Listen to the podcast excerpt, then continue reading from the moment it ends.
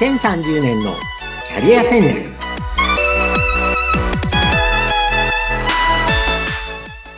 こんにちは。人材開発コンサルタントの山岸真嗣です。アシスタントは相本幸子です。よろしくお願いします。はいよろしくお願いします。さあ山岸さん。今までもいろんなキャリアのお話伺ってきたんですけれども、今回42回目を迎えます。どういうテーマでお話伺いますか？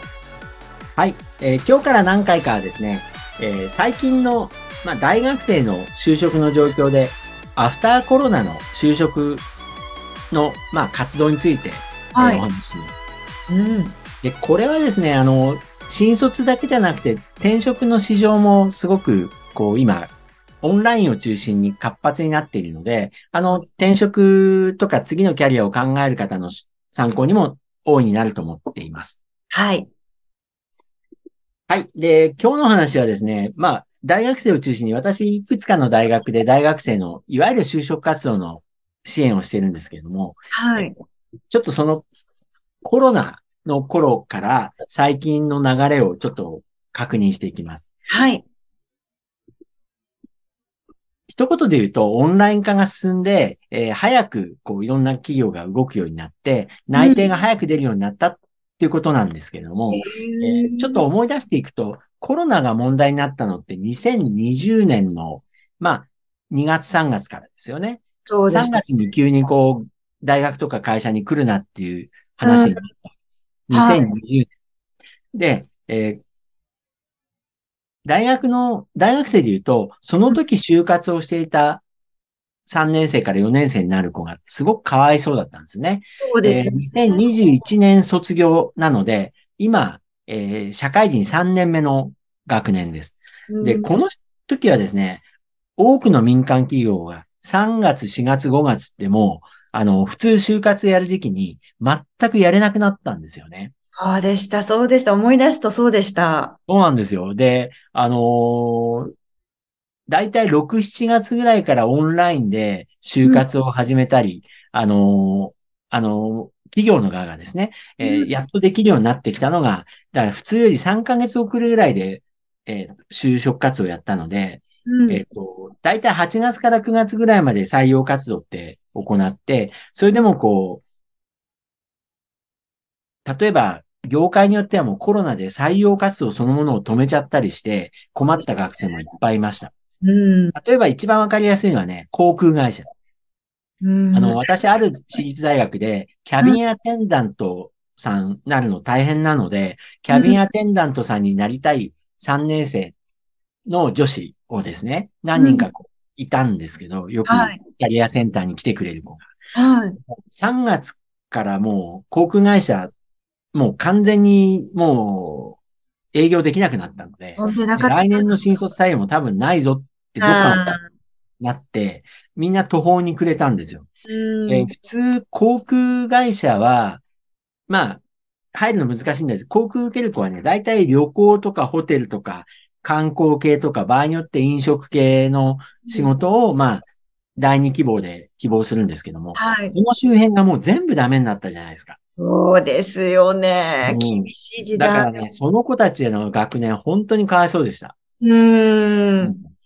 で、まあ、ちょっとね、もしかしたら就職浪人した人もいるかもしれないし、はい、まあ、心ならずも、こう、全然別の業界で入って、まあ、その後、今、また航空とか旅行ホテルも採用活動してるので、今またね、動いてる人もいるのかもしれません。うん。まあ、これはね、運が悪かった。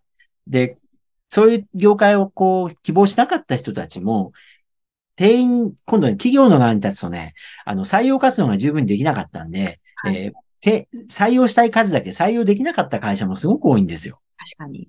これがね、2020年の出来事です。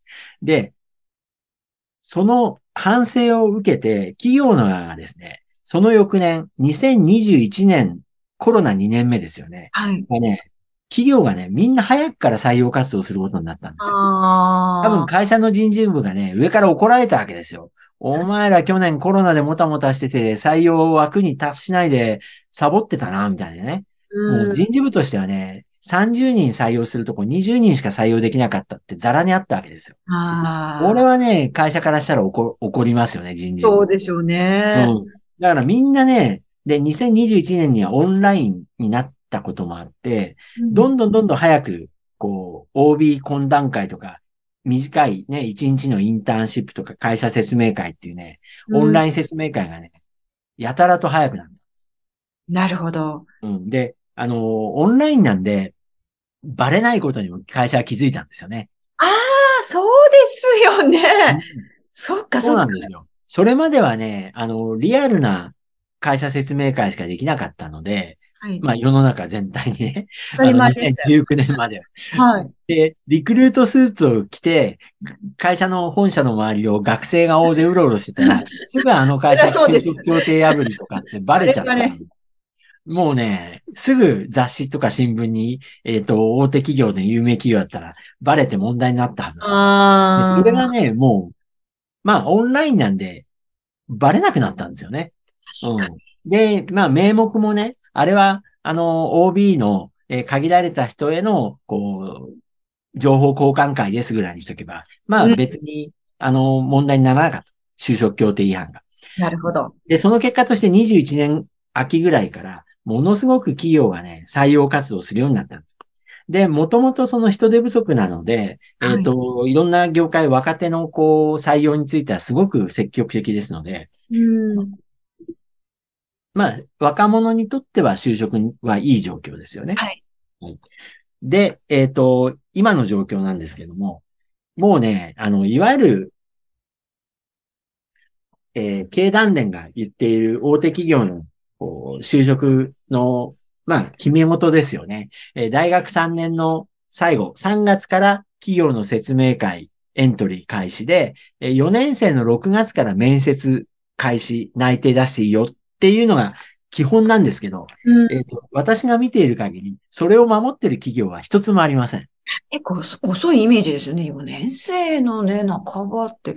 うん。そう。それでですね、あのー唯一守ってるのはね、はいいや、。守らざるを得ないのは公務員とか先生なんですああ、まあまあまあ、そうですよね。そうこお役所なんでないと何やってんだって言われちゃう。よ。そう。でね、公務員とお役所にね、だからそれもあって行く人がすごい減っちゃって困ってるんですよ。決まっちゃってれば、そちらを、ね、相当な意思がないと受けないですよね。そうなんですよ。まあ、で、ごくごく一部のね、超大企業、例えばトヨタ自動車さんとか、まあ、なんでしょうね。あの、なんとか銀行さんとかは、一番、あるいは日本航空さんとかね。そういうところはね、6月ぐらいまで内定を出さない会社も中にはあります。ただ、ほとんどの、そうじゃない、あの、普通の会社は、あの、もう、2月、3月ぐらいから内内定っていう形で出してますよね。うん。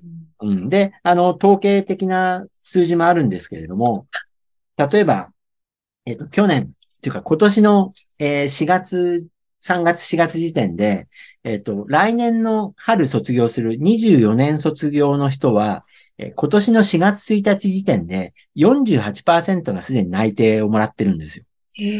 もう半分ですよね。だから、4年生になる時点ですでに半分内定もらってて、で、6月1日時点、本当は内定こっから出してもいいよ、面接してもいいよって時点でうん、80%がもう内定もらってる。まあ、そうですよ。そうでしょう。うん。そう、少なくともね、一社は内定もらってて、ただ、こう学生も大変だし、企業も大変なのは、はい。えっと、そっからが本番の本命の会社の就活っていう人も多いわけですよ。ううんん、結局その、公務員を目指すのであれば、公務員って試験が4月にあって、6月、7月に決まるわけですよね。うん。で、地方公務員の場合には、二次募集とか三次募集もあるので、はい秋にまた試験があったりもします。ええうん、で、学校の先生も、あの、決まるの6月、7月ですよね。はい、はい、はい。うんですから、そこを目指したり、その先ほど言ったような超大手企業を目指す人は、やっぱり7月ぐらいまで決まんないんですよ。ああ、結構周りとのね、温度差みたいなの大変ですよね。そうですね。ああで、マスコミは人気があるんだけど、マスコミってこれ、私も最近改めて知ったんですけど、結構新聞とかってフライングするんですよね。でテレビもしてるイメージです。テレビもしてるんですよね。これはね、あの、テレビとか新聞って、実は経団連にあんまり直接入ってないんだと思うんですよね。入ってる会社もあるかもしれないけど。で、もともとなんか新聞とかテレビもフライングをすごくもともとしてるんですね。うん、20年以上前もそうでしたし。うん。だからね、やっぱりこれ形骸化してるんだと思います。それで私なんかが、あの、こう見てて思うのは、やっぱりね、早く、えっと、こう、就活、新卒の就活に限って言うと、はい。たくさん内定をもらうゲームではないし、早く就活をもらうゲームでないことは確かなんですよね。だけだから別にその、大学4年生になった時点で半分内定友達もらってても焦る必要はないんだけど、うん。本当に入りたい会社がその後に本命があって、えっ、と、そこに向けて準備をしてるなら焦る必要はないと思うんだけど。そうですね。ただ、ね、なんとなく後回しになってて、就活が。うんえっ、と、友達が半分泣いてもらって、ふと4年生になった時ね、気づいたら、それは焦りますよね。焦りますね。うんちょっ遅かったですねってなっちゃいますね。そう。だからね、そこはあのーまあ、気をつけようねって話はよくしています。ですから、時期としてはちょうど、あの、今頃からなんですよ。本番が。ですから、今日、あのーまあ、収録は今10月にしてますけど、11月に多分オンエアなので、はいその頃から、えー本格的に、やっぱり企業のエントリー、まあ、あの、していった方がいいわけですよね。早く動くと、えっ、と、いいことがありますと。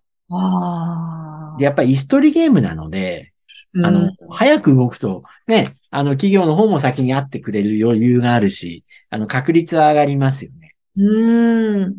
もちろん業界によりますけどね。うん。早め早め、先手先手です。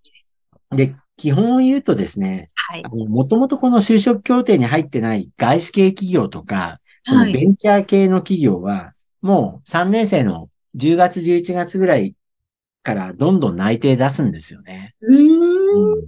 で、例えばその外資系コンサルで、あのー人気があるアクセンチュアっていう会社があるんですけども、はい。やっぱり何百人か採用するので人気があるんですよね、アクセンチュアって。で、この会社、去年の時点では11月11日が応募締め切りで、年内に内定出しちゃうんですよ。もう11月11日に、あの、応募締め切りなんですよ。もう、まあもう関係ないんですね、外資はね。そうそうそう、関係ないんで、ええっと、だからまず、あの、で、アクセンチュアがそういうことをやると、他はの、こう、外資系のコンサルも、まあ同じ時期にやりますよね。そう。そうするとですね、大体こう、まあ私はいろんな学校でその支援してるんですけども、その理系の学生とか、まあこう、コンサル会社とかベンチャー企業に興味がある学生たちは、はい。大体ね、まず今11月ぐらい、12月ぐらいに、とりあえずコンサルで内定をもらおうっていうね、ええトリコンって言うんですよ、トリコン。とりあえずコンサル。初めて聞きました。鳥コうん。あのーまあ私、あの、東京大学でもやってたので、東大のこう、学生なんかだと、トリコンとかって言って、とりあえずコンサルでまず内定をもらって、あとゆっくり考えるみたいン。へえ。ええ、そういうのも時代が、時代が変わりましたな。ね。そう。そうなんですよ。で、日本の会社その後なので、うんで、だからもう本当にね、本当に、コンサル行きたいのっていう人もみんなね、とりあえず練習で受けるんですよ。ああ、まあ、それはわからないでもないですね。うんあの、まず内定を IT 系とかコンサル系にもらった上で、えっ、と、まあ本命がね、実は NTT だったり、日立製作所だったりするんですよ。うん。そういう会社はもう3月4月にならないと決まらないので、うん。まあまずは、こう、外資とか IT 系でもらって安心するみたいな人は多いです。気持ちはわかりますうねん。。で、別にその、あの、悪いことでは全然ないので、うん。ただその、早くなっちゃってて、その、学生のね、4年間のうち長い期間を、こう、就活に費やさなきゃいけないのは学生は大変だなと思います。そうですね。まだ遊びたい時期に、もう、将来のことを考え始めるというところです。そうなんですよ。で、要するに3月の秋に出すってことは、まあ3月の4月ぐらいからもうそういう準備を結構しないといけないのでね。あそっかそっかそっかそうす。ると学生の4年間の半分早い。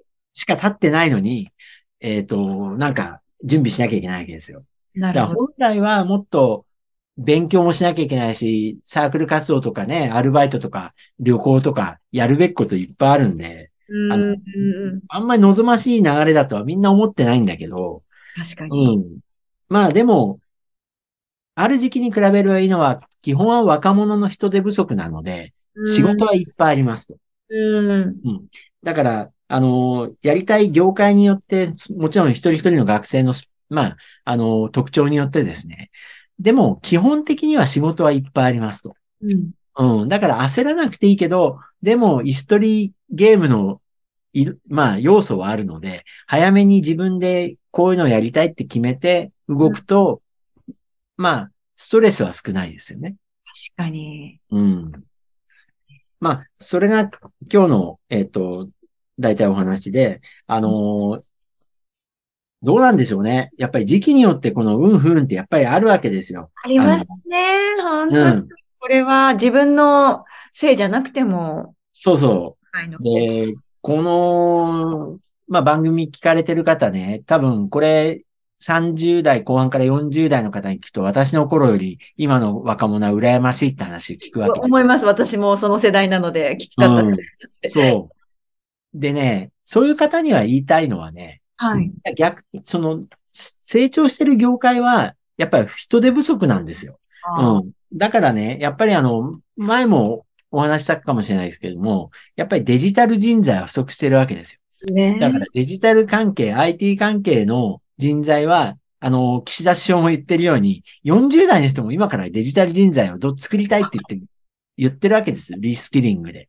なるほど。あそれを目指したい人はね、別にその、プログラミングを今書けるようにならなくてもよくて、やっぱりその、オンラインで何か仕事をするとか、はい、はい。うん、その新しい IT ツール、例えばスマートフォンに関わる、えーゲームの、まあゲームじゃなくてアプリの、えー開発、そのものはできなくてもそれの営業をやるとかね。うんで、それにつ、もうこれから出てくる、まあ何でもいいんですけど、ドローンで、えっ、と、物を運ぶ会社の、こう、営業をやるとか、マーケティングをやるとか、そういうのは、あの、40代の人でも十分シフトできる話なんですよね。うん。50代の人でもシフトできると思いますよ。ねえあの、今までの経験が近いところであれば。なるほど。そういうような話が、あのー新卒の人は羨ましいな、大変だな、でも羨ましいなっていう、こう真ん中辺の世代の方にはね、あの、そういうメッセージを、こう、お送りしたいと思っています。はい。ありがとうございます。今回もね、幅広くいろんなお話聞けたんですが、お時間やってまいりました。はここまでとなります、えー楽しいお話聞かせていただき、今回もありがとうございました。はい、どうもありがとうございました。